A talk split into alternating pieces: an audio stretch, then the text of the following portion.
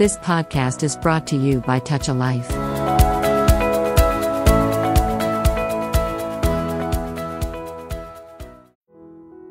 Hi friends అందరూ ఎలా ఉన్నారు? నేను మీ radio host Kamal. Touch a life వారి టాల్ రేడియోకి స్వాగతం. మనం టాల్ టాకీస్లో ఉన్నాం. ప్రతి వారం చెప్పుకున్నట్టే అలనాటి అద్భుత తెలుగు చలనచిత్రాల మధురిమను మరోసారి మీకు పరిచయం చేయడానికి నేను వచ్చాను. ఈరోజు మనం చెప్పుకోబోయే cinema Shri Suresh productions private limited మీద మొదటిసారి movie mogul doctor D Ramanaidu తీసిన రాముడు భీముడు అనే సినిమా. ఈ రాముడు భీముడు అనే సినిమా ఎంత గొప్పది అని అంటే ఈ రాముడు భీముడు అనే కాన్సెప్ట్ అంటే ద్విపాత్రాభినయం మీకు తెలిసే ఉంటుంది. ఎన్టీ రామారావు గారు రెండు పాత్రల్లో డ్యూయల్ రోల్ పోషించినటువంటి రాముడు భీముడు ఒక వండర్ఫుల్ సక్సెస్ని ఒక అద్భుతమైన విజయాన్ని నమోదు చేసింది ఆనాటి తెలుగు చలనచిత్ర పరిశ్రమలో రాముడు భీముడు అనేది ఒక కలికితురాయి అని చెప్పవచ్చు. అయితే రాముడు భీముడిలో ఎన్టీఆర్ గారు డ్యూయల్ రోల్ కదా ఆయనకి ఇది మొట్టమొదటిసారి డ్యూయల్ రోల్ అనమాట డాక్టర్ డి రామానాయుడు తొలిసారి సురేష్ ప్రొడక్షన్ సంస్థను స్థాపించి తీసిన మొట్టమొదటి సినిమా ఈ రాముడు భీముడు. అయితే ఈ రాముడు భీముడు గురించిన విశేషాలు చెప్పుకోయబోయే ముందు ఈ రాముడు భీముడు అనే కథని క్లుప్తంగా మీకు పరిచయం చేస్తాను. తర్వాత దీని తెర వెనుక విశేషాలు ఈ స్క్రిప్ట్ సినిమాగా రూపాంతరం చెందడానికి ఎంతకాలం పట్టింది అనే విశేషాలు మనం చెప్పుకుందాం. ముందుగా ఈ రాముడు భీముడిలో తెరపై రాముడు భీముడుగా ఎన్టీఆర్ కనపడితే ఒక ఎన్టీఆర్కి జమున గారు హీరోయిన్గా నటిస్తే ఇంకో ఎన్టీఆర్కి ఎల్ విజయలక్ష్మి గారు హీరోయిన్గా నటించారు. ఎల్ విజయలక్ష్మి గారు అంటే మీలో చాలామందికి తెలిసే ఉంటుంది. గుండమ్మ కథలో సాంగ్ బిట్ ఉంటుంది. ఆ సాంగ్లో నర్తించినటువంటి నర్తకీమణి తర్వాత తర్వాత హీరోయిన్గా రాణించినటువంటి ఎల్. విజయలక్ష్మి గారు ఎస్వి రంగారావు గారు రాజనాల గారు రేలంగి రమణారెడ్డి గారు శాంతకుమారి గారు గిరిజ గారు సూర్యకాంతం గారు ఋష్యేంద్రమణి గారు వంగర వెంకట సుబ్బయ్య గారు మిక్కిల్నేని గారు హేమలత గారు guest appearance Seetharam Lanka Satyam Kakarala master Babu వంటి హేమాహేములు నటించినటువంటి సురేష్ ప్రొడక్షన్స్ వారి రాముడు భీముడు కథని ఈరోజు మనం చెప్పుకుందాం. శివాపురం జమీందార్ గారు పాపయ్యరావు గారు. ఆయన అప్పటికి మీ కథ మొదలయ్యే ముందు ఆయన మరణించారు. వారి బావమరిది అయినటువంటి పానకాలరావు గారు ఆ జమీందారిని మొత్తం తన చేతుల్లో పెట్టుకొని నడిపిస్తూ ఉంటాడు. ఆయనకు భార్య ఆమె తమ్ముడు అంటే బావమరిది రామారావు గారు. ఆయన పేరు రాముడు. అయితే ఆయన చాలా అమాయకుడు అనమాట అమాయకత్వాన్ని ఆసరా చేసుకొని ఈ పానకాలరావు గారు మనం క్యారెక్టర్ల పేరుతో పిలుచుకుందాం అండి ఇక నుంచి ఎందుకంటే పానకాలరావు గారు బదులు రాజనాల్ గారు అంటే ఈజీగా ఐడెంటిఫికేషన్ మనకి తెలిసిపోతుంది కాబట్టి రాజనాల్ గారు మొత్తం ఈ యొక్క జమీన్ని చేతిలో పెట్టుకొని ఫ్యాక్టరీ వ్యవహారాలను ఆయనే చూస్తూ ఆయన కాడికి డబ్బులన్నింటినీ తన అవసరాల కోసం వాడుకుంటూ ఉంటారు. తన బావమరిది అయినటువంటి ఆ ఎస్టేట్కి వారసుడు అయినటువంటి రాముడిని చిత్రహింసలకు గురి చేస్తుంటాడు. రాముడు పాపం అప్పటికే అమాయకుడు. ఈ బావ చేతిలో తన్నులు తినడం కంటే చచ్చిపోవడం బెస్ట్ అని రాముడు నిర్ణయించుకొని ఒకసారి బాయిలో దూకి చనిపోదామని కూడా ప్రయత్నం చేస్తే పాపం వాళ్ళ అక్క అంటే రాజనాల్ గారి భార్య శాంతకుమారి గారు. శాంతకుమారి గారు తమ్ముణ్ణి దగ్గరికి తీసుకొని కష్టాలు ఉండవు నాయన కొంతకాలమే ఉంటాయి నువ్వు మమ్మల్ని విడిచిపెట్టి పోకూడదు అని చెప్పి ఆమె తమ్ముణ్ణి బతిలాడి పాపం ఆత్మహత్య ప్రయత్నం జరగకుండా చూస్తుంది. పాపం రాజనాల్ గారి చేతిలో ప్రతిరోజు ప్రతి విషయంలో కూడా తన్నులు తింటూ ఉంటాడు రాముడు. కట్ చేస్తే కొంత దూరంలో ఈ యొక్క శివాపురానికి కొంత దూరంలో వీళ్ళ జమీన్ ఉన్నటువంటి ప్రాంతంలో ఒకనొక పల్లెలో భీముడు అనే ఒక పాత్రధారి ఉంటాడు. అంటే భీముడు అంటే మన ఎన్టీ రామారావు గారు. ఆయన క్లాస్ రాముడు అయితే భీముడు ఊరమాస్ అనమాట ఈయన చిన్న చిన్న నాటకాల్లో పద్యాలు అవి వేస్తూ భీముడు క్యారెక్టర్ వేస్తూ నాటకాలు అవి చేస్తూ ఉంటాడు. ఇక్కడ శ్రోతలకు ఒక ముఖ్య విషయం. మొట్టమొదటిసారి తెర మీద భీముడిగా కనపడింది. అంటే భీమవేషధారంలో కనపడింది ఈ యొక్క రాముడు భీముడు సినిమాలోని ఎన్టీ రామారావు గారు. తర్వాత వచ్చిన పాండవన వాసనలో ఆయన ఫుల్ లెంత్ భీముడు పాత్ర పోషిస్తారు. కానీ తెర మీద మాత్రం భీముడి పాత్రలో కనిపించింది మాత్రం ఈ రాముడు భీముడి సినిమాలోనే. సరే రాముడు భీముడు సినిమాలో భీముడుగా నాటకాలు అవి వేస్తూ తల్లికి చాలా చికాకు పెడతా ఉంటాడు అనమాట పని చేయకుండా ఏం చేయకుండా ఊరికి నాటకాల మోజు మీద తిరుగుతూ ఉంటే తల్లి భీముడిని తిడుతుంది. ఈ తిట్టడం ఎలా తిడుతుందంటే మీకు గుర్తుంటే పాతాల భైరవిలో తోటరాముడు తల్లి ఎలా తిడుతుందో ఇక్కడ ఈ సినిమాలో రాముడు భీముల్లో భీముణ్ణి వాళ్ళ తల్లి అలాగే తిడుతుంది అలాగే కర్ర తీసుకొని కొడుతుంది. ఒక కొడుకుని ఏమంటే ఇలాంటి రాక్షసుని ఇచ్చావేరా అని బాధపడుతుంది అనమాట భీముడు ఏమనుకుంటాడంటే ఇక్కడే ఉంటే ఈ నాటకాలు ఇవన్నీ కుదరదు అందులో నాటక ప్రదర్శన ఒకసారి చేస్తే ప్రైజ్ వస్తుంది మన భీముడికి. అప్పుడు ఆ ప్రైజ్ ఇచ్చినటువంటి మిక్కిలిని రాధాకృష్ణమూర్తి గారు ఏమంటారంటే బాబు నీవు ఆహార్యం గంభీర్యం మొత్తం నీ యొక్క రూపం తేజం లావణ్యం అంతా బాగుంది నువ్వు ఇక్కడ ఉండవలసిన వాడివి కాదు. మద్రాసు వచ్చి సినిమా ఆఫీసులలో ప్రయత్నిస్తే నువ్వు మంచి నటుడి కాగలవంటే సరే అమ్మ ఎట్లాగో నన్ను తిడుతుంది పంట పొలాలు రైతుగా బతకమంటుంది సరే మన అదృష్టం పరీక్షించుకుందామని చెప్పేసి భీముడు ఏం చేస్తాడంటే లారీ ఎక్కి చిన్నగా పరారై మద్రాసు చేరతాడు. మద్రాసు చేరిన తర్వాత అతను సినిమా ఆఫీసుల చుట్టూ తిరుగుతూ తన యొక్క అదృష్టాన్ని పరీక్షించుకుంటాడు. మళ్ళీ మనం రాముడి దగ్గరికి వద్దాం. ఇక్కడ రాముడి ఆస్తినంతా కాజేయడానికి ఏం ప్లాన్ వేస్తాడంటే రాజనాల గారు రాముడికి పెళ్ళి చేస్తే ఒక పని అయిపోతుంది. ఆ వచ్చిన కట్నం కూడా నేను తీసేసుకోవచ్చు అనే ఉద్దేశంతో రేపు ఒక పెళ్ళి వాళ్ళని రమ్మంటాడు. కానీ అనుకోకుండా ఆ పెళ్ళి వాళ్ళు ఈరోజే వస్తారనమాట ఈరోజే వచ్చి రాముడిని చూస్తారు.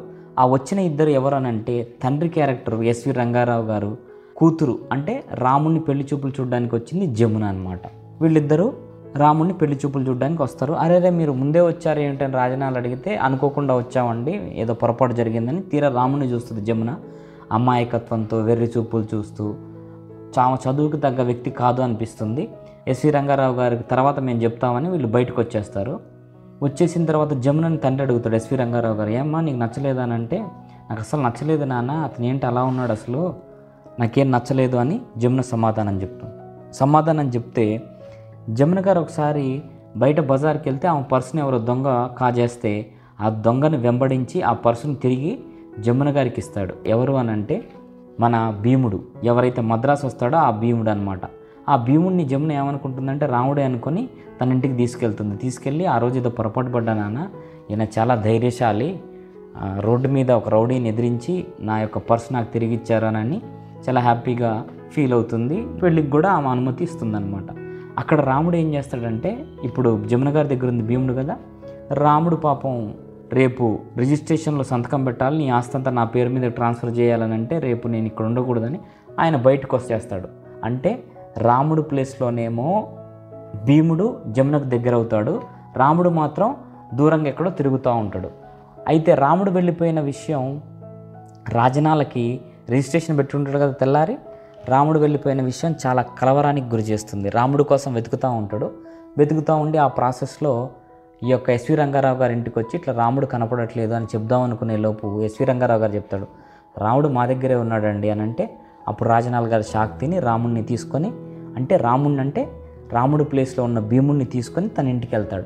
అప్పుడు భీముడికి ఇదంతా కొత్తగా అనిపిస్తుంది. వీళ్ళెవరు? నాకు పరిచయం ఉన్నట్టు బావగారు అంటారు అని అంటే పాపం ఇంటికి వెళ్ళిన తర్వాత భీముడికి అక్కడ ఉన్న దృశ్యాలన్నీ చాలా కలవరపాటుకు గురి చేస్తాయి. ఏంటి అని అంటే రాముడి అక్కయ్య రాముడి కోసం బెంగ పెట్టుకుంటుంది. రాముడి మేనల్లుడు అంటే తన అక్కొక్క కొడుకు మావయ్య కోసం ఏడుస్తూ ఉంటాడు. ఇలాంటి సిచ్యువేషన్లో మమ్మల్ని వదిలిపెట్టి నువ్వు పోకూడదు. తమ్ముడు మామయ్య అని వాళ్ళిద్దరు ఏడుస్తుంటే వాళ్ళిద్దరి కోసమైనా తనకు నచ్చకపోయిన భీముడు రాముడిలా యాక్ట్ చేయడానికి ఒప్పుకుంటాడు. ఒప్పుకున్న తర్వాత ఏమైందనంటే రాముడు అమాయకుడు కాబట్టి అక్కడ జరిగే అన్యాయాలను ఎదిరించడు కానీ భీముడు అలా కాదు కదా ధైర్యశాలి కలదా అక్కడ జరిగే అన్యాయాలన్నింటినీ ఎదిరిస్తాడు. రాజనాలకు బుద్ధి చెప్తాడు. అక్కడ ఫ్యాక్టరీ వ్యవహారాలని చక్కబరుస్తాడు. ఇటు మరి రాముడు బయటికి వెళ్ళాడు ఏమయ్యాడు అని అంటే రాముడు బయటికి వెళ్ళిన తర్వాత అంటే భీముడి ఊరి వాళ్ళు రాముడిని గుర్తుపట్టి ఈ రాముడిని భీముడు అనుకొని వాళ్ళ ఊరు తీసుకెళ్ళి అతని అమాయకత్వంతో నువ్వెవరో నాకు తెలియదు అని వాళ్ళు అనమనంటే నీకు దయ్యం పట్టిందని ఆమె సరి చేస్తే ఆ దెబ్బలకు దాలేక అవునవును నేనే భీముడిని అని అక్కడ ఉండి ఆ రైతు జీవితాన్ని అతను చాలా బాగా ఎంజాయ్ చేసి అక్కడ కలిసిపోతాడు అనమాట రాముడు భీముడుగాను భీముడు రాముడుగాను ఇద్దరు చలామణి అవుతుంటారు. అయితే రాముడు భీముడు తమ యొక్క వేరువేరు స్థానాల్లో ఉండి హాయిగా కాలం గడుపుతున్న సందర్భంలో భీముడు స్థానంలో ఉన్న రాముడికి ఎల్వి జయలక్ష్మి ఒక పల్లె పడుచు చాలా దగ్గర అవుతుందన్నమాట అతన్ని ఒక ప్రమాదం నుంచి కాపాడుతుంది వాళ్ళిద్దరు దగ్గర అవుతారు అయితే మరి రాముడి స్థానంలో ఉన్న భీముడికి పెళ్ళి జమునతో చేసుకోవాలి అని అంటే నేను ఆల్రెడీ చాలా తప్పు చేస్తున్నా. ఇక్కడ ఉండాల్సింది నేను కాదు రాముడు అనేవాడు ఎవడో. నేను అతని ప్లేస్లో వచ్చి ఇక్కడ ఉంటానన్నా పాపం అభంశుబద్ధి లేని అమ్మాయి ఈ జమన్ పెళ్ళి చేసుకోవడం కరెక్ట్ కాదని ఏం చేస్తాడంటే నాకు ఈ పెళ్ళి ఇష్టం లేదు వన్ ఇయర్ తర్వాత నేను పెళ్ళి చేసుకుంటా అని పోస్ట్ పోన్ చేస్తాడు. అకస్మాత్తుగా రాముడు ఇలా ఎందుకు మారాడో జమున గారికి అర్థం కాదు. సరే వాళ్ళు ఒకసారి కారులో పోతూ ఉంటే రాముడు ఎల్ విజయలక్ష్మి అంటే ఒరిజినల్ రాముడు భీముడి ప్లేస్లో ఉన్న రాముడు ఎల్ విజయలక్ష్మి ఇద్దరు క్లోజ్గా ఉండడం చూసి ఓహో అంటే రాముడు వేరే అమ్మాయితో క్లోజ్గా ఉండి నన్ను దూరం పెడుతున్నాడని జమున అనుకుంటుంది. ఇక్కడి నుంచి కథ రాముడు భీముడు ఒకళ్ళే అన్న విషయం అంటే ఒక తల్లి పిల్లలే అన్న విషయం రివీల్ అవుతుంది. చిన్నప్పుడు తప్పిపోవడం వల్ల ఈ యొక్క చిన్నవాడు భీముడు ఒక పల్లెటూరులో పెరుగుతూ ఉంటాడు. రాముడు అమాయకత్వంతో తన బావగారి దగ్గర పెరుగుతూ ఉంటాడు అన్న విషయం రివీల్ అయ్యి లాస్ట్కి రాజనాలకు బుద్ధి చెప్పడంతో రాముడు భీముడు ఒకే తల్లి పిల్లలు అన్న విషయం తెలియడంతో ఎవరికి వాళ్ళు జమున గారితో భీముడు ఎల్ విజయలక్ష్మితో రాముడు పెళ్ళి చేయడంతో ఈ కథ సుఖాంతం అవుతుంది ఇదండి క్లుప్తంగా రాముడు భీముడు కథ. అయితే ఈ రాముడు భీముడు సినిమా పంతొమ్మిది వందల అరవై నాలుగు మే ఇరవై ఒకటవ తేదీన ఆరు లక్షల ముప్పై వేల రూపాయల బడ్జెట్తో తయారైంది. అంటే అరవై నాలుగో సంవత్సరంలో తయారైన ఈ సినిమా విడుదలైంది కదా. కానీ ఈ సినిమా కథకు ప్రాణం పోసుకుంది మాత్రం అంతకు ఐదారేళ్ళకు పూర్వం. ఈ సినిమా యొక్క రచయిత డివి నరసరాజు గారు.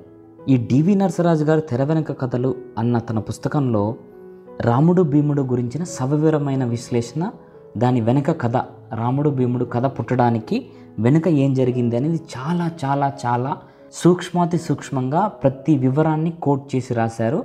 ఆ వివరాలు మనం ఇప్పుడు చెప్పుకుందాం. అవి చాలా ఆసక్తిగా ఉంటాయి. అంటే ఒక సక్సెస్ఫుల్ స్టోరీ కూడా బయటికి రావడానికి ఇంతకాలం పట్టిందా? ఇంతమంది దాన్ని వద్దు అనుకొని కావాలి అనుకొని మళ్ళీ వద్దు అనుకొని మళ్ళీ కావాలి అనుకొని ఎక్కడ ఎవరి కోసం రాసిన కథ చివరికి ఎక్కడికి చేరి ఎవరి చేతుల్లో విజయవంతమైంది అనే విషయాలు ఈ తెరవనుక కథల్లో చాలా ఆసక్తికరంగా ఉంటాయి. యాక్చువల్గా రాముడు భీముడు రైటర్ ఎవరు అనుకున్నామనంటే డివి నరసరాజు గారు. డివి నరసరాజు గారు అనుకోకుండా ఈ యొక్క సినిమా రంగానికి రావడం జరిగింది. వచ్చిన తర్వాత మాత్రం సక్సెస్ఫుల్ రచయితగా కెరీర్ని చాలా సుదీర్ఘమైన కెరీర్ని ఆయన కొనసాగించారు. ఆయన రిటైర్ అయ్యే వరకు కూడా చాలా అద్భుతమైన కథలు రాశారు డివి నరసరాజు గారు.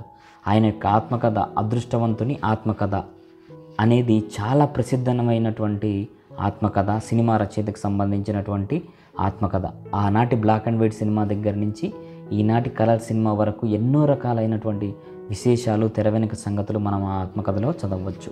ఆయన మొదటిసారిగా తెర వెనుక కథలు అనే ఒక పుస్తకాన్ని వెలువరించి దానిలో రాముడు భీముడికి సంబంధించినటువంటి ఆసక్తికరమైన కథనాల్ని ఆయన రికార్డు చేయడం జరిగింది. అందులోని విశేషాలు ఇప్పుడు మనం చెప్పుకుందాం. రాముడు భీముడు కథ పంతొమ్మిది వందల అరవై నాలుగులో రిలీజ్ అయిన అంతకు ఐదారేళ్ళకు పూర్వమే ఆ కథకు సంబంధించినటువంటి బీజం పడింది. ఇంతకుముందు రాముడు భీముడు అంటే డ్యూయల్ యాక్షన్ కదండి ఒక హీరో ఒకడే ఉంటాడు కానీ ఇద్దర్లా మనల్ని భ్రమింపజేస్తాడు. మనం అది నిజమని నమ్ముతాం ఎవరికి డౌట్ రాదు. మనం దానికి సినిమాటిక్ లిబర్టీ అనొచ్చు ఇంకేమైనా అనొచ్చు. మన ప్రేక్షకుడు ఏ ప్రేక్షకుడైనా మన తెలుగు ప్రేక్షకుడనే కాదు భారత ప్రపంచ దేశాలకు సంబంధించిన ఏ ప్రేక్షకుడైనా ఇలాంటి డబల్ రోల్ని యాక్సెప్ట్ చేస్తారు వీటికి పూర్వం అపూర్వ సహోదరులు లాంటి జానపద సినిమాలు చాలా వచ్చాయన్నమాట. అప్పటికి అంటే అరవై నాలుగు పూర్వమే అపూర్వ సహోదరులు. అంటే ఇద్దరు అన్నదమ్ములు ఉంటారు దాంట్లో ఒకడు మంచివాడు ఒకడు చెడ్డవాడు అనే కాన్సెప్ట్ మీద ఈ యొక్క డ్యూయల్ రోల్ కథలు చాలా వచ్చాయి. అందులో రెండు పాత్రలను ఒకే నటుడు పోషిస్తాడు. కాకపోతే ఒక పాత్ర మంచి పాత్ర ఒక పాత్ర చెడ్డ పాత్ర అనమాట ఇవి తెలుసుకున్నప్పుడు ఇవి చూసినప్పుడు అప్పుడప్పుడు రైటర్స్కి ఏమనిపిస్తుంది అంటే తారుమారు చేయొచ్చా? లేకపోతే ఆ పర్సన్ ఈ పర్సన్ చేయొచ్చా? మంచివాడిని చెడ్డవాడిని చేయొచ్చా? అనే ఒక పర్మిటేషన్ కాంబినేషన్స్లో కథలు రాయడం జరుగుతుంది. అప్పుడు ఏమనుకున్నారంటే నరసరాజు గారు ఒక హీరో రెండు పాత్రలను పోషిస్తున్నప్పుడు ఒకడు మంచివాడు ఒకడు చెడ్డవాడు అని పెట్టడం కరెక్ట్ కాదు. ఇద్దరూ మంచివాళ్ళు అయితే ఏంటి? అంటే డబుల్ యాక్షన్లో ఉన్నటువంటి ఇద్దరూ కూడా మంచివాళ్ళైతే కథ రాయలేమా ఒకళ్ళు మంచి ఒకళ్ళు చెడ్డ కాకుండా ఇద్దరు మంచివాళ్ళు చేస్తే ఎలా ఉంటుంది అనే ఆలోచన ఆయనకు రావడం జరిగింది. ఇంతకు పూర్వం ఒక నవల వచ్చిందండి ప్రిజనర్ ఆఫ్ జెండా అనే నవల ఆయనకు స్ఫూర్తినిచ్చిందనమాట ఈ నవలతో రెండుసార్లు సినిమా వచ్చింది. ఒకే నవల్ని రెండుసార్లు హాలీవుడ్లో సినిమాగా మలిచారు. పంతొమ్మిది వందల ముప్పై నలభైలో ఒకసారి బ్లాక్ అండ్ వైట్లో వస్తే పంతొమ్మిది వందల నలభై యాభైలలో కలర్లో ఒకసారి వచ్చింది. ఈ ప్రిజనర్ ఆఫ్ జెండా కాన్సెప్ట్ కూడా ఇదే అన్నమాట. ఏంటి? డ్యూయల్ యాక్షన్కి సంబంధించినటువంటిది. దాదాపు ఇటువంటి కథనే శ్రీ వేదం వెంకటరాయ శాస్త్రి గారు ప్రతాపరుద్రీయం అనే నాటకంగా మలిచారు. ప్రతాపరుద్రీయం నాటకం అనేది చాలా ఫేమస్ అండి. అందులో ప్రతాపరుద్రుడు మనకు మీకు కావాలి అని అంటే మన ఆల్ ఇండియా రేడియో హైదరాబాద్ వారి యూట్యూబ్ ఛానల్లో ఈ యొక్క నాటకం ఉంది. మీరు హాయిగా వినొచ్చు. ఈ నాటకం కాన్సెప్ట్ కూడా ఏంటి అని అంటే డబుల్ యాక్షనే అందులో ప్రతాపరుద్రుడు ఒక రాకుమారుడు ఇంకొక అతను సామాన్యుడు అనమాట ఆ ప్రతాపరుద్రుడు రాజుని కిడ్నాప్ చేస్తే ఆ రాజు ప్లేస్లో ఒక సామాన్యుడిని రాజుగా చేయడం అనేది కాన్సెప్ట్. అయితే ఈ రెండు కథలు కలిపి ఒక జానపద కథ రాయాలి అనేది నరసరాజు గారి ఉద్దేశం. ఎందుకు అని అంటే జానపద కథలకి అసలు సినిమా అంటేనే కొంత సినిమాటిక్ లిబర్టీ తీసుకోవచ్చు. జానపద కథల్లో ఆ సినిమాటిక్ లిబర్టీ ఇంకా ఎక్కువగా ఉంటుంది. అయితే ప్రతాపరుద్రీయం ప్రిజనర్ ఆఫ్ జెండా అనే ఈ రెండు కథల్ని దగ్గర పెట్టుకొని ఒక కథ రాద్దామన్న ఉద్దేశం నాకు ఉందండి అని డివి నరసరాజు గారు తనని చిత్ర పరిశ్రమకు తీసుకొచ్చినటువంటి దర్శకుడు శ్రీ కేవీ రెడ్డి గారికి చెప్తే శ్రీ కేవీ రెడ్డి గారు ఏమన్నారంటే బాగానే ఉంది నరసరాజు గారు. ఓకే రాయండి మీరు. దీని మీద ఒక కథ బాగానే ఉండేటట్టు ఉంది డబుల్ యాక్షన్. అందులో జానపదం. కేవీ రెడ్డి గారు అంటే జానపదమే కదా. ఆయన గుణసుందరి కథ పాతాళ భైరవి ఇలాంటి జగదేక వీరుని కథ ఇలాంటి సినిమాలు తీశారు. కాబట్టి జగదేకరుని కథ తర్వాత వచ్చి ఉండొచ్చు కానీ పాతాల భైరవి తీసున్నారు కాబట్టి జానపద బాణిలో ఇదేదో కథ బాగానే ఉండేటట్టుందని తీయమని ప్రోత్సహిస్తే నరసరాజు గారు కూడా అప్పటికి ఇంకా రాముడు భీముడు అని పేరు పెట్టలేదండి కథ రాద్దాం అనుకున్నారు. కరెక్ట్గా ఈయన ఏదైతే ప్రిజనర్ ఆఫ్ జెండా ప్రతాపరుద్రియం దగ్గర పెట్టుకొని కథ రాద్దాం అనుకున్నప్పుడు అదే సమయంలో ఎంజీఆర్ భానుమతి బి సరోజలతో నానోడి మన్నన్ అనే సినిమా వచ్చింది. ఎవరో తమిళ మిత్రుడు నరసరాజు గారికి చెప్పారు ఈ నానోడి మనన్ అనే సినిమా ప్రిజనర్ ఆఫ్ జెండా అని పోలి ఉంటుంది. దాంట్లో లాగానే డబుల్ యాక్షను అని చెప్తే మళ్ళీ అందులోనూ ఈ ఎంజీఆర్ గారు ఆ సినిమాని ఎలా తీస్తున్నారంటే అప్పట్లో అంటే నైన్టీన్ సిక్స్టీ ఫోర్లో వచ్చింది కదా నైన్టీన్ ఫిఫ్టీ ఫైవ్ ఆ టైంలో దీన్ని కలర్లో తీస్తున్నారు. కలర్లో తీస్తారంటే బడ్జెట్ మరి ఎక్కువ అవుతుంది కదా. ఆ బడ్జెట్ రాబట్టుకోవడానికి నిర్మాతలు ఏం చేసేవాళ్ళు అంటే తమిళ సినిమాని తెలుగులో డబ్ చేసేవాళ్ళు. తెలుగులో ఎక్కువ బడ్జెట్ సినిమాని తమిళ్ళో డబ్ చేసేవాళ్ళు. కాబట్టి ఎలాగో ఈ డబుల్ యాక్షన్ సినిమా తెలుగులో వస్తుంది కాబట్టి మళ్ళీ నేను తీయడం అనవసరం అనుకున్నారు డివి నరసరాజు గారు. అందుకని ఆ కథని పక్కన పెట్టేద్దాం అనుకున్నారు. కానీ ఇట్లా కథ రాద్దామనుకున్న విషయం వద్దు అనుకున్న విషయం ఈయన ఎవరికి చెప్పలేదు. సరే ఈ కథ ఇలా ఉన్నప్పుడు పంతొమ్మిది వందల యాభై ఆరు యాభై ఏడు ప్రాంతంలో మిద్దే జగన్నాథరావు అనే ఆయన నరసరాజు గారి దగ్గరికి వచ్చారు. ఈ మిద్దే జగన్నాథరావు గారు ఎవరు అని అంటే జలరుహ ఫిలిమ్స్ పేరుతో రాజనందిని అనే సినిమాని వేదాంతం రాఘవయ్య గారి దర్శకత్వంలో తీసినటువంటి వ్యక్తి శ్రీ మిద్దే జగన్నాథరావు గారు. మిద్దే జగన్నాథరావు గారు వారి అన్న మిద్దే రామకృష్ణారావు గారు ఇద్దరు పార్ట్నర్స్గా ఉండి వాళ్ళు జలరూహ ఫిలిమ్స్ అనే దాని మీద రాజనందిని అనే సినిమాని తీశారనమాట అప్పుడు రాజనందిని సినిమా ఎవరు అని అంటే ఎన్టీఆర్ గారు జీవరలక్ష్మి గారు ప్రధాన పాత్రలో వేదాంతం రాఘవయ్య గారు. వేదాంతం రాఘవయ్య గారు అని అంటే మీకు చాలా బాగా గుర్తు రావాలి అని అంటే దేవదాసు సినిమాని తీసింది వేదాంతం రాఘవయ్య గారు. ఆ వేదాంతం రాఘవయ్య గారు తీసినటువంటి రాజనందినికి నిర్మాతలు మిద్దే జగన్నాథరావు గారు వారి అన్న మిద్దే రామకృష్ణరావు గారు. ఒకరోజు నరసరాజు గారి దగ్గరికి వచ్చి "ఆ నరసరాజు గారు మేము ఇట్లా కథ కోసం వచ్చాం. మేము ఆల్రెడీ మాకు దర్శకుడు ఓకే అయిపోయాడు కమలాకర కామేశ్వరరావు గారు. మీరు మాకు కథ ఇచ్చినట్లయితే మేము కమలాకర కామేశ్వరరావు గారితో సినిమా తీస్తామని చెప్పారు. సరే వాళ్ళకి నరసరాజు గారు ఈ థీమ్ చెప్పారు. ఏమండి నేను ఇట్లా ప్రిజనర్ ఆఫ్ జెండా అనే దాంతో ఒక కథ రాద్దాం అనుకున్న జానపద బాణిలో డబుల్ యాక్షన్తో కానీ ఈ ప్రిజనర్ ఆఫ్ జెండా మీద ఈ మధ్యనే ఒక తమిళ మిత్రుడు చెప్పాడు ఎంజీఆర్ గారు సినిమా తీస్తున్నారు అని అంటే అప్పుడు రామకృష్ణ గారు ఏమన్నారంటే అంటే వాళ్ళ అన్నయ్య ఏమండి మేము ఆ నానోడి మన్న అనే సినిమా చూసాము. మీరు మాకు చెప్పిన రాముడు భీముడికి ఆ నానోడి మన్న అనే కథకి అస్సలు సంబంధం లేదు. కాబట్టి మీరు రాముడు భీముడు కథ రాసేయండి స్క్రిప్టు. కమలాకర కామేశ్వరరావు గారి దర్శకత్వంలో అది మేము చిత్రంగా నిర్మిస్తామని నరసరాజు గారికి భరోసా ఇచ్చారు. ఈ జలరూహ ఫిలిమ్స్ నిర్మాతలు అయినటువంటి మిద్దే జగన్నాథరావు గారు మిద్దే రామకృష్ణరావు గారు. ఈ జలరూహ ఫిలిమ్స్ వారి మిద్దే జగన్నాథం గారు మిద్దే రామకృష్ణరావు గారు ఇచ్చిన భరోసా మీద కథ రాద్దాం అనుకున్నారు కదా. వాళ్ళు ఎట్లాగో నిర్మాతలు కమలాకర కామేశ్వరరావు గారిని డైరెక్టర్గా అనుకున్నారు. సరే నరసరాజు గారు నెక్స్ట్ డే కామేశ్వరరావు గారిని కలిసి ఏవండి ఈ నానోడి మన్నన్ కథ ఏదైతే సినిమా ప్రిజనర్ ఆఫ్ జెండా అనే కథతో నవలతో మూలంగా తీస్తున్నారో నేను అదే కథని అనుకొని సినిమాగా రాద్దాం అనుకున్నామంటే వద్దులేండి నరసరాజు గారు. ఎందుకంటే దాంట్లో డబుల్ యాక్షన్ దీంట్లో డబుల్ యాక్షన్ ఈ రెండింటికి మూల కథ ప్రిజనర్ ఆఫ్ జెండా. కాబట్టి జనానికి మనం ఎంత కాదనుకున్నా ఎంత మసిబూసి మారేడుకాయ చేసినా సరే ఖచ్చితంగా వాళ్ళ ఊహలో ఓహో ఆ సినిమా లాగా ఉంది నానోడి మన్నన్లాగా అనే ఆలోచన వస్తుంది. కాబట్టి ఈ కథ కాకుండా వేరే ఏదైనా కథ ప్రయత్నిద్దాంలేండి అని నరసరాజు గారికి కామేశ్వరరావు గారు చెప్పారు. ఇక్కడ ఒక గొప్ప విశేషం ఏంటంటే కామేశ్వరరావు గారు చాలా మంచి వ్యక్తి అండి. ఆనాటి సినిమాకు సంబంధించినటువంటి ఏ వ్యక్తిని అడిగినా ఆనాటి సినిమా సంగతులు ఉన్న ఏ పుస్తకం చదివినా కామేశ్వరరావు గారి గొప్పతనం మనకి చాలా వివరంగా తెలుస్తుంది. కామేశ్వరరావు గారు కేవీ రెడ్డి గారు ఒకేసారి సినిమాలోకి వచ్చారు. ఇద్దరు ఏమనుకున్నారంటే మన ఇద్దరు ఇట్లో వాళ్ళిద్దరు అప్పుడు అసిస్టెంట్లుగా పనిచేసేవాళ్ళు. ఎవరైతే ముందు దర్శకుడు అయితే మిగతా వాళ్ళు వాళ్ళకి హెల్ప్ చేయాలి అని ఇద్దరు స్నేహం కొద్దీ అనుకున్నారు.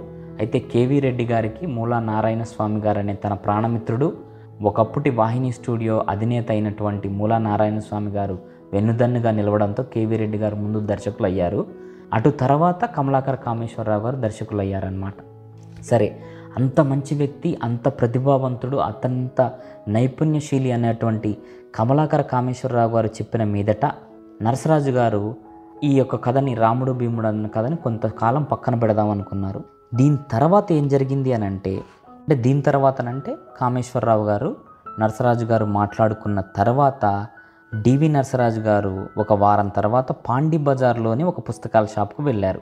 రచయితలు అన్న పుస్తకాలు చదువుతారు కదా ఆ పుస్తకాలు చదివి దానివల్ల వచ్చిన ఇన్స్పిరేషన్తోని ఆ పుస్తకాలు ఆ కథ నవలలు ఆ కథల్లో ఉన్నటువంటి మెలికలతోని వాళ్ళు తమ యొక్క మేధస్సును ఉపయోగించి కొత్త కథలు తయారు చేస్తారు. శూన్యంలోంచి కథలు ఏం పుట్టవండి. ఏదో ఒక ప్రేరణతో ఒక సంఘటన కావచ్చు ఒక నవల కావచ్చు ఒక రచన కావచ్చు ఒక కవిత్వం కావచ్చు తాము విన్న తాము కన్నటువంటి కొన్ని సమాహారాల సంఘటనల సమాహారాలు కావచ్చు వాటితో సినిమా కథలు తయారు చేస్తారు. అలా రచయితలు సామాన్యంగా కథలు చదవడానికి వెళ్తారు. పాండీ బజార్లో ఒకసారి వెళ్ళినప్పుడు ఆయనకి డాఫ్నీ డుమారియన్ అనే రచయిత్రి రాసిన ది స్కేప్ గోట్ అనే నవల కనిపించింది. ఆ నవలను చేతిలో తీసుకుని దాని సినా సినాప్సిస్ చదివిన తర్వాత ఒక్కసారిగా నరసరాజు గారికి ఫ్లాష్ లాగా ఒక ఆలోచన వచ్చింది. ఆయన ఆ పుస్తకం కొని ఇంటికి వెళ్ళి భోజనం చేసేటప్పుడు కూడా ఆ పుస్తకం చదివారంట. తర్వాత టూ అవర్స్లో ఆ పుస్తకాన్ని చదివేసి వెంటనే కమలాకర కామేశ్వరరావు గారికి వెళ్ళి ఆ నవల ఇచ్చి చదవమన్నారు. కమలాకర కామేశ్వరరావు గారు కూడా ఆ నవల చదివి కానీ ఈ నవలని మనం సినిమాకి అడాప్ట్ చేయడం కుదురుద్దా? అనే సందేహాన్ని వెలిబుచ్చారు కమలాకర కామేశ్వరరావు గారు. ఎందుకు అనంటే కొన్ని కథలు విజువలైజేషన్గా ఉండవు. చదవడానికి బాగుంటాయి కానీ తెర మీద చూపించడానికి సంఘటనలు ఉండవు. అంటే ఎట్లాగంటే నాలో నేను బాధపడ్డాను అనుకోండి తెర మీద దాన్ని ఎలా చూపిస్తాం కుదరదు. అదే నన్ను ఎవరైనా నొచ్చి కొట్టారు నేను అతన్ని కొట్టాను. అప్పుడు ఇది విజువలైజేషన్గా చూపించడానికి చాలా బాగుంటుంది. కాబట్టి ఈ ది స్కేప్ గోట్ అనే నవల్లో అలాంటి విజువలైజేషన్కి ఆస్కారం చాలా తక్కువగా ఉందో? కానీ కమలాకర కామేశ్వరరావు గారు అంటే నరసరాజు గారు ఏమన్నారంటే ఈ నవలను అసలు నేను వాడనండి. ఈ నవల చదువుతున్నప్పుడు నాకు ఒక ఫ్లాష్ లాంటి ఆలోచన వచ్చింది. అది నేను సినిమా కథగా రాస్తాను అని కమలాకర కామేశ్వరరావు గారు చెప్తే అయితే భలే బాగుంటుంది రాయండి మరి అని అన్నీ ఆయన శ్రీకారం చుట్టారు. ఆయనకు వచ్చిన ఆలోచన ఏంటి అని అంటే ఇప్పుడు దాకా రాముడు భీముడు అనేది ఒక జానపద కథలా రాద్దాం అనుకున్నారు కదా డివి నరసరాజు గారు. జానపద క నవల కాదు ఇది సాంఘికంగా రాద్దాం. సాంఘిక కథలా రాస్తే ఎలా ఉంటుంది అని డివి నరసరాజు గారు కమలాకర కామేశ్వరరావు దగ్గర వెలుబుచ్చితే ప్రయత్నించమన్నారు.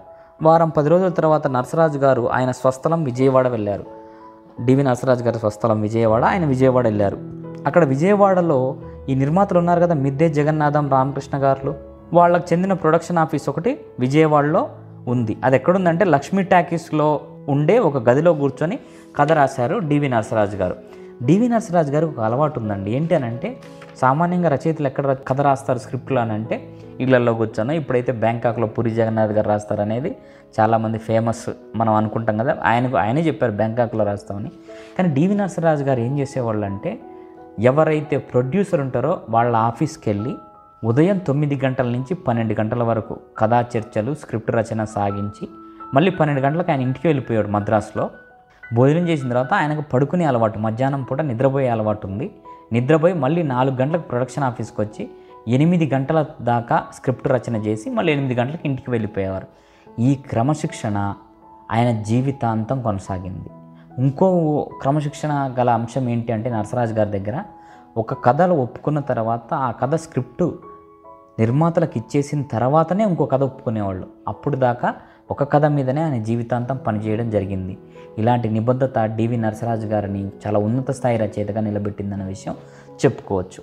సరే మనం ఇక్కడ డివి నరసరాజు గారు క్రమశిక్షణ గురించి చెప్తూ అసలు విషయాన్ని పక్కకు పెట్టాం. అదేంటంటే లక్ష్మీ టాకేస్ ఆఫీస్లో అంటే జలరూహ వారి ఆఫీస్లో కూర్చొని డివి నరసరాజు గారు కథ తయారు చేయడం జరిగింది. నరసరాజు గారు ఆశయం ఏమిటంటే ప్రిజనర్ ఆఫ్ జెండా ప్రతాపరుద్రీయం పోలికలు లేకుండా రాయాలని. సాంఘిక కథ ఒక కొలిక్కి వచ్చిన తర్వాత మిద్దె జగన్నాథం గారి అన్న రామకృష్ణారావు గారు మద్రాసు వస్తే ఆయన కథ చెప్పారు. అంటే ఒక వారం రోజుల తర్వాత ఆ కథని తీసుకొని మద్రాసు వెళ్ళిపోయారనమాట తన సొంత ఊరు విజయవాడ నుంచి మళ్ళీ మద్రాసు వెళ్ళిపోయారు నరసరాజు గారు. మద్రాసులో ఈ జలరూహ ఆఫీస్లో నరసరాజు గారు రాముడు భీముడు కథ చెప్పగానే పక్కపక్క నవ్వారట ప్రొడ్యూసర్ మిద్దే రామకృష్ణరావు గారు. ఆయన ఇద్దరు ప్రొడ్యూసర్లో పెద్ద అన్నయ్య అనమాట ఆయన అనేది ఏంటంటే ఏమండి నరసరాజు గారు ఇద్దరు డబుల్ యాక్షన్ అన్నారు. ఒకటి ప్లేస్లో ఇంకోటి పోతానన్నారు. అప్పుడు పోతే అక్కడ ఉన్నోళ్ళు గుర్తుపట్టరా వీడు మనోడు కాదు అన్న విషయం?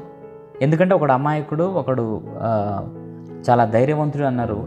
వాడు అమాయకుడు కాదు వీడేందో ధైర్యంలాగా ఏదో రకంగా ఉన్నాడని గుర్తుపట్టరా? జనం అంతా ఫుల్సా అండి? మీరంత ఫులిష్గా కథ రాస్తే జనం నమ్ముతారా అనేసరికి నర్సరాజు గారు ఒక మాట ఏమన్నారంటే మీరు సినిమాకు సంబంధించినటువంటి ఫండమెంటల్స్ ప్రాథమిక సూత్రాలని క్వశ్చన్ చేస్తున్నారు. ఎందుకనంటే సినిమాలో చూపించే ఫైట్ నిజం కాదు కానీ ప్రేక్షకుడు నిజమని నమ్ముతాడు. నిజ జీవితంలో ఇద్దరు ప్రేమికులు పాటలు పాడుకోరు. వాళ్ళకి ప్లేబ్యాక్ సింగర్ ఘంటసాల గారు పి సుశీల గారు వచ్చి ప్లేబ్యాక్ పాడరు. కానీ వాళ్ళు పార్కులలో సినిమా హీరో హీరోయిన్స్ పార్కుల్లో డ్యూట్ పాడుకుంటుంటే హ్యాపీగా చూసి మనం చప్పట్లు కొడతాం రేడియోలో అవే అవే పాటలు వింటూ ఆనందపడతాం.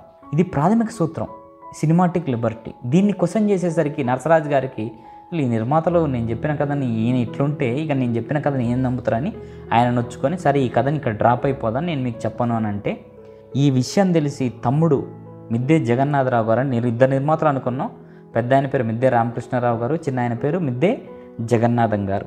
బరబరా వచ్చేసి ఏమండి ఏమనుకోకండి మా అన్నయ్య ఏదో అన్నాడు మా అన్నయ్య గురించి మీకు తెలుసు కదా ఈ సబ్జెక్ట్ని డ్రాప్ చేయొద్దు మీరు కంటిన్యూ చేయండి అని ఆయన్ని కొంచెం ఊరడించారనమాట సరే నరసరాజు గారు కూడా సరేలే ఇలాంటివి జరుగుతుంటే పొరపాట్లు. సరే తమ్ముడు బతిలాడాడు కదా అన్న ఉద్దేశంతో పంతొమ్మిది వందల యాభై తొమ్మిది మే నెల చివరిలో స్క్రిప్ట్ పూర్తయింది. గుర్తుపెట్టుకోండి పంతొమ్మిది వందల యాభై తొమ్మిదిలో స్క్రిప్ట్ పూర్తయింది కదా మేలో.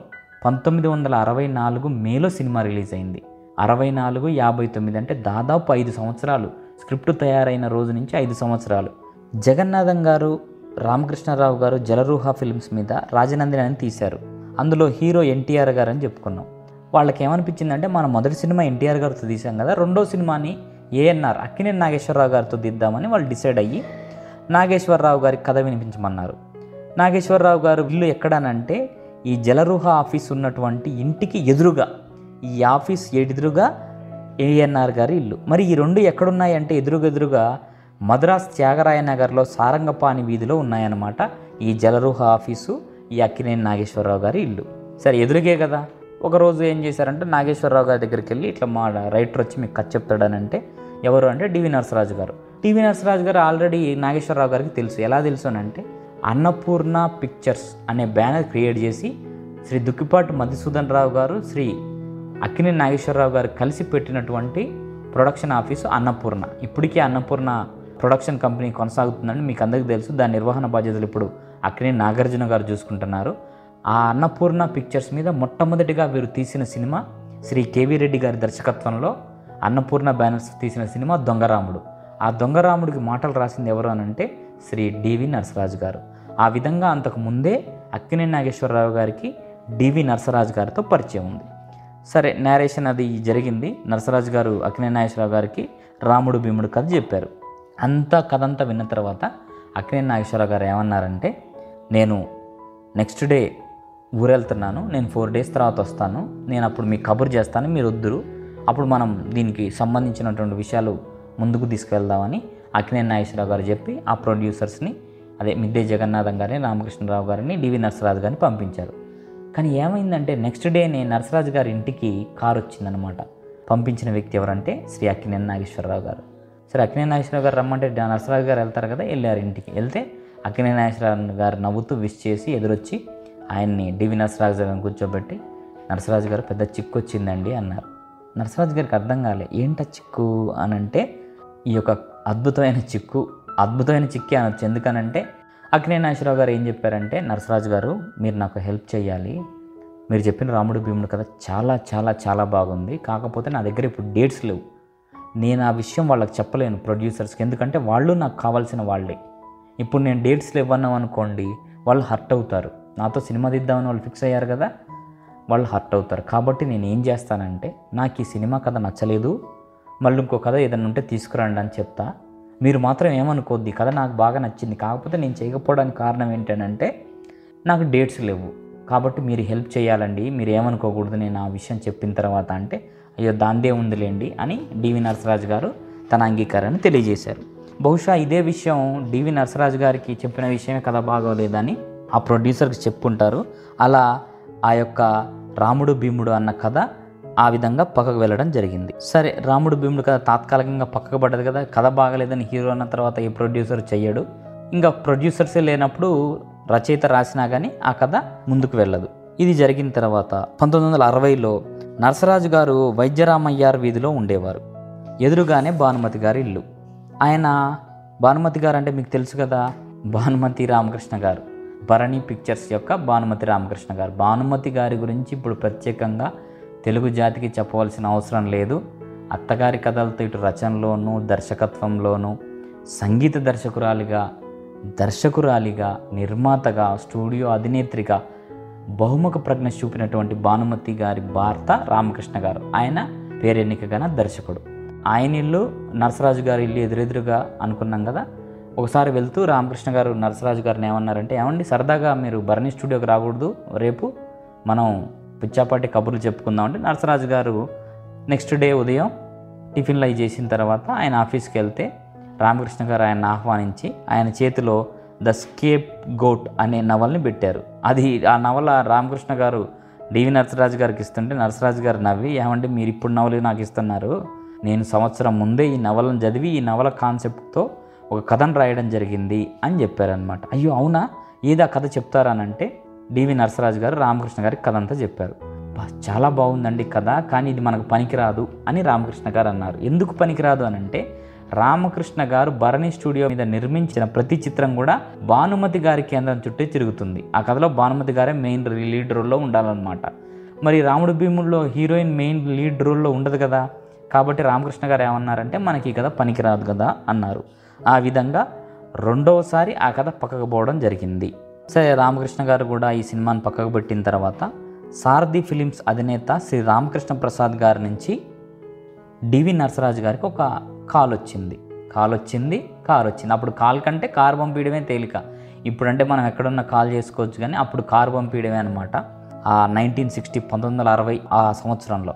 సరే సారథి ఫిలిం అధినేత రమ్మన్నాడు కాబట్టి వెళ్తే ఆఫీసులో కూర్చోబెట్టిన తర్వాత సరాసరి విషయంలోకి వస్తూ శ్రీ రామకృష్ణ ప్రసాద్ గారు సారథి ఫిలిమ్స్ అధినేత ఏమన్నారంటే ఏమండి భానుమతి గారి భర్త రామకృష్ణ గారు మొన్న నాకు కలిశారు. ఆయన మీ దగ్గర రాముడు భీముడు అనే కథ ఉందట. ఏదో ఒకసారి ఆ కథ నాకు చెప్తారా అంటే రామకృష్ణ ప్రసాద్ గారు సారథి స్టూడియోలో ఆ సారథి స్టూడియో ఎక్కడ ఉందంటే టీ నగర్ చెన్నైలో ఉంది బర్కిట్ రోడ్లో. కథ వివరంగా డివి నరసరాజు గారు రామకృష్ణ ప్రసాద్ గారు చెప్పారు.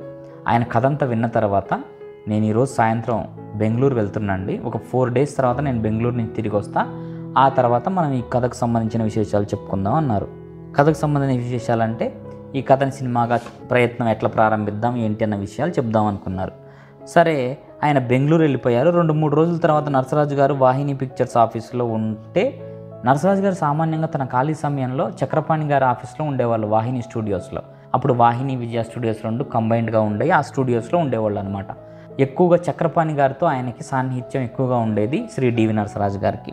అయితే అక్కడ వాహిని స్టూడియోలో ఉన్నప్పుడు డివి నరసరాజు గారి దగ్గరికి అక్కినే నాగేశ్వరరావు గారు వచ్చారు. ఆయన ఏదో పని మీద వచ్చారు స్టూడియోకి. నరసరాజు గారిని చూసి ఏమండి నరసరాజు గారు ఒకసారి పక్కకు వస్తారా అని నరసరాజు గారు మీరు నాకు చెప్పిన రాముడు భీముడికి బెంగాలీ పిక్చర్ తాషేర్ గారికి ఏమైనా సంబంధం ఉందా? అని అడిగారు.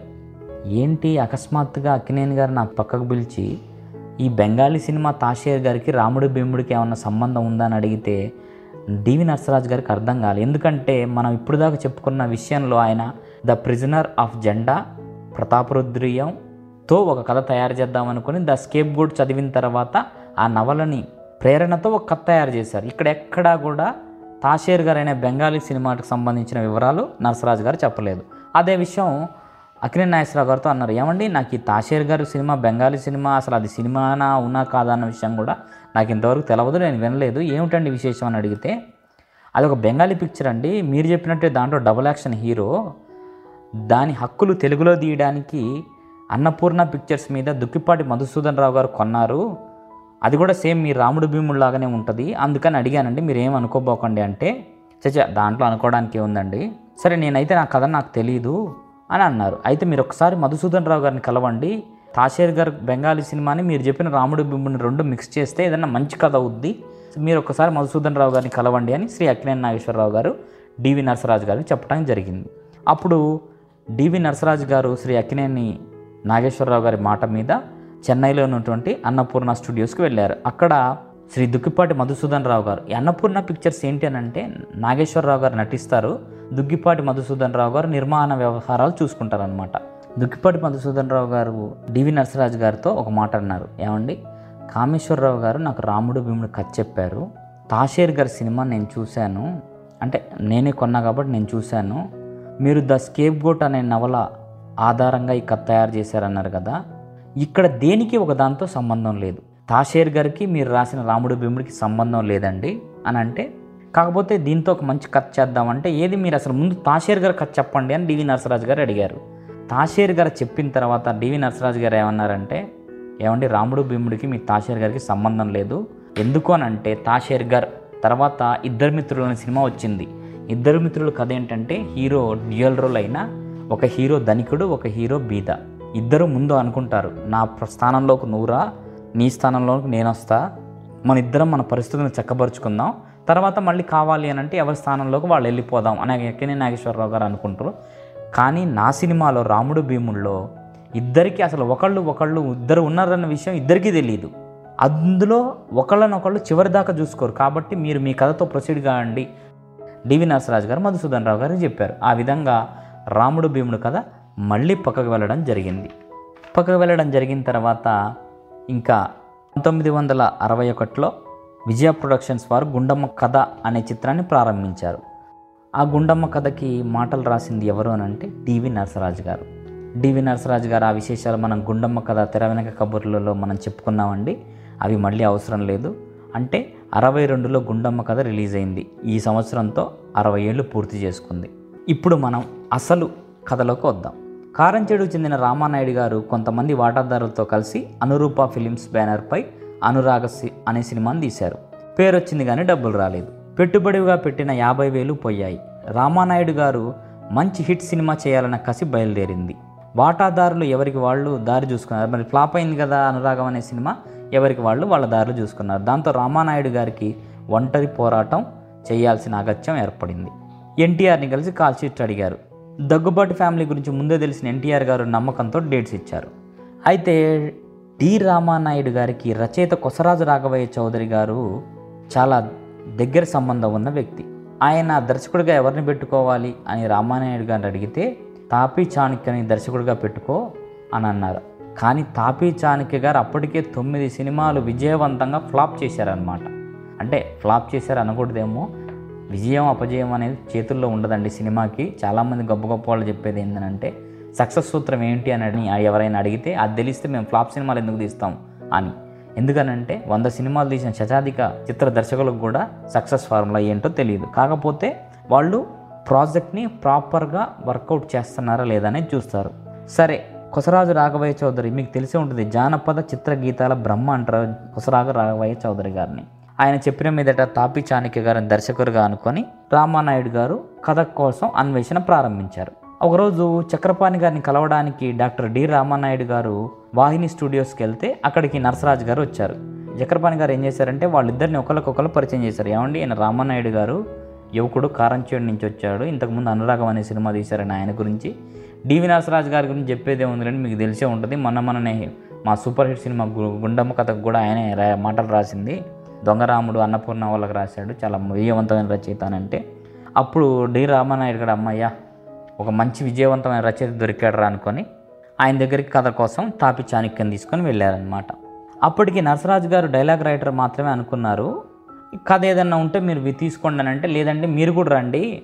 నేను అంటే డి. రామానాయుడు గారు తాపి చాణక్య గారు నరసరాజు గారు ముగ్గురం కలిసి మనం కథని సెట్ చేద్దామంటే డివి నరసరాజు గారు ఒక గొప్ప మాట అన్నారండి. ఏమండి? మీకు కథ చెప్పేది కూడా ఎదురుగా ఒక రచయితే ఆ రచయిత చెప్పిన కథ బాగుంటే పర్వాలేదు బాగలేదు అంటే తోటి రచయితకి నేను అంటే అతను హర్ట్ అవుతాడు. కాబట్టి మీ ఇద్దరు కథ వినండి. మీ ఇద్దరికి నచ్చిన తర్వాత నేను వింటా. అప్పుడు మనం మాటలు రాసుకోవచ్చు అనుకున్నారు. రెండు రోజుల తర్వాత వేలాడేసుకున్న మొహాలతో తాపి చాణక్య గారు రామానాయుడు గారు వచ్చారు. ఏమైందయ్యా? ఏమైందని డివి నరసరాజు గారు అడిగితే ఏమంటే ఒక్కొక్కళ్ళు కథ చెప్తున్నారు. ఆ కథ వేస్ట్ అని మాకు అతను చెప్పిన ఐదు నిమిషాల్లోనే అర్థమవుతుంది. కానీ ఆ రచయిత ఏమంటాడని మేము పూర్తిగా చివరి దాకా ఉండి విన్నాము. మాకు కథ దొరకట్లేదండి అని అంటే అప్పుడు వేదాంతర రాఘవయ్య గారికి ఒక ఆలోచన వచ్చింది. ఏమండి మీకు మా ఎండి గారు అంటే సారథి ఫిలిమ్స్లో ఆల్రెడీ తాపి గారు కొన్ని సినిమాలు చేశారనమాట అందుకని ఎండి అంటారు రాజేంద్ర ప్రసాద్ గారిని. అంటే మీ దగ్గర ఒక నవల ఉందని చెప్పి డబుల్ యాక్షన్ నవల ఉందని చెప్పి మా సార్ చెప్పారు సారథి ప్రొడ్యూసరు. ఏంటండి ఆ కథ అని అంటే సేమ్ రాముడు భీముడు కథ చెప్పారనమాట ఏమండి సినిమా కథ ఇంత బాగుంది కదా మీరు ఇన్ని రోజులు ఎందుకు చెప్పలేదు సార్ అని డాక్టర్ డి రామనాయుడు గారు అన్నారనమాట సరే వాళ్ళిద్దరికి కథ బాగా నచ్చింది. మరి అప్పట్లో పంపిణీ వ్యవస్థ ఉండేది సినిమాకి పూర్ణచంద్రరావు గారని ఆ పంపిణీదారుడు ఏం చేశారంటే ఆయనకు కూడా కథ చెప్పండి. ఆయన ఇప్పుడు మొట్టమొదటిసారి సురేష్ ప్రొడక్షన్స్ తయారు చేస్తున్నగా సినిమాని పంపిణీ చేసేది. ఆయన కథ చెప్పారనమాట డాక్టర్ డి రామానాయుడు గారు. పూర్ణచంద్రరావు గారికి ఏమీ నచ్చలేదు. సరే మనం ఈ సినిమా మీరు డేట్లు తీసుకుంది రామారావు గారి దగ్గర కదా? రామారావు గారి దగ్గరికి వెళ్ళి కథ చెప్దాం. ఆయన బాగుంది ప్రొసీడ్ అవుదాం అంటే ఆ విషయం పూర్ణచంద్రరావు గారు చెప్పి ప్రొసీడ్ అవుదాం. లేదు రామారావు గారికి కూడా ఈ కథ నచ్చలేదంటే పక్కన పడేద్దాం అన్నారు డివి నరసరాజు గారు. తెల్లారి అపాయింట్మెంట్ తీసుకొని రామానాయుడు గారు తాపి చాణక్య గారిని తీసుకొని డివి నరసరాజు గారు రామారావు గారి దగ్గరికి వెళ్తే ఆ కథ వింటే రామారావు గారికి చాలా బాగా నచ్చిందనమాట ఆ కథ రాముడు భీముడు కథ. ఎందుకనంటే రామారావు గారికి ఈ యొక్క భీముడు అనే పాత్ర చాలా ఇష్టం. ముందు ముందు ఆ భీముడు కథ తయారు చేసేటప్పుడే డివి నరసరావు గారు చాలా గొప్పగా తయారు చేశారు. ఏంటంటే పాతాల భైరవి గుండమ్మ కథ ఛాయలతోని సినిమా తయారు చేశారు. మీరు ఇక్కడ చూస్తే మీరు ఇప్పుడు సినిమా ఎప్పుడైనా పెట్టుకొని చూడండి. యూట్యూబ్లో అవైలబిలిటీలో ఉంది సురేష్ ప్రొడక్షన్స్ యూట్యూబ్ ఛానల్లో. గుండమ్మ కథలో జమున గారు అమ్మ కాఫీ అనే డైలాగ్ ఫేమస్. ఇక్కడ నాన్న ఎస్వి రంగారావు గారిని జమున గారు అంటుంది. దీనికి మూలం గుండమ్మ కథలో అక్కడ గుండమ్మ కథ రాసింది డివి నరసరాజు గారే అనుకోండి. పాతాల భైరవులో ఆరిదేవుడు అని కర్ర పట్టుకొని కొట్టడం ఆ భీముడు గోడ తలుపు గొళ్ళెం తీసి బయటికి పారిపోవడం ఇవి పాతాల భైరవ నుంచి ఆయన గ్రహించినట్టు మనం అర్థం చేసుకోవచ్చు. ఇది మొత్తం కనెక్ట్ అయిపోయి రామారావు గారికి కథ విపరీతంగా నచ్చేసింది. మీరు ఎప్పుడు షూటింగ్ పెట్టుకుంటారో పెట్టుకోండి అన్నారు డాక్టర్ డి రామానాయుడు గారితో. అప్పటికి ఇంకా ఆయన డాక్టర్ డి రామానాయుడు కాదండి ఉత్తి డి రామానాయుడు. ఎందుకంటే ఆయన మొదటి సినిమా రాముడు భీముడు. ఇందాక మనం చెప్పుకున్నటువంటి కథ ప్రకారం ఆనందంగా ఆహ్లాదంగా చెన్నై నాగార్జున సాగర్లలో చాలా గొప్పగా షూటింగ్ జరిగింది మన రాముడు భీముడు సినిమా. ఈ సినిమా ఇంత విజయవంతమైన సినిమాగా తర్వాత తర్వాత కీర్తి పొందింది అనమాట రిలీజ్ అయిన తర్వాత ఎంత సక్సెస్ అయింది అని అంటే యాక్చువల్గా మీరు గుర్తు ఉంచుకుంటే అక్కినే నాగేశ్వరరావు గారు చేయాల్సిన ఈ రాముడు భీముడు సినిమాని రామారావు గారు చేసి దిగ్విజయంగా నటింపజేశారు. కాకపోతే ఇదే కాన్సెప్ట్తో ఇద్దరు మిత్రులను అక్కినే నాగేశ్వరరావు గారు విజయవంతమైన చిత్రంగా రూపొందించారు. ఇదే చిత్రాన్ని మళ్ళీ హిందీలో రామౌర్ శ్యామ్ అన్న పేరు మీద దిలీప్ కుమార్ గారు నటించారు. కొన్ని కారణాల వల్ల పక్కకు వెళ్ళిపోయిన స్క్రిప్టు. తర్వాత సురేష్ ప్రొడక్షన్ అనే ఒక గొప్ప ప్రొడక్షన్ హౌస్ తెలుగు చలనచిత్ర రంగంలో స్థిరపడిపోవడానికి కారణమైన సినిమా రాముడు భీముడు. ఫ్రెండ్స్ ఇదండి రాముడు భీముడికి సంబంధించినటువంటి తెర వెనక విశేషాలు తెర ముందు విశేషాలు తర్వాత తర్వాత జరిగిన విశేషాలు. మరోసారి మరో అద్భుతమైన ఆనిముత్యం వంటి సినిమాతో మళ్ళీ కలుసుకుందాం ఉంటాను నేను మీ Kamal thanks You have just listened to Tall Radio Podcast. For more podcasts, visit www.touchalife.org.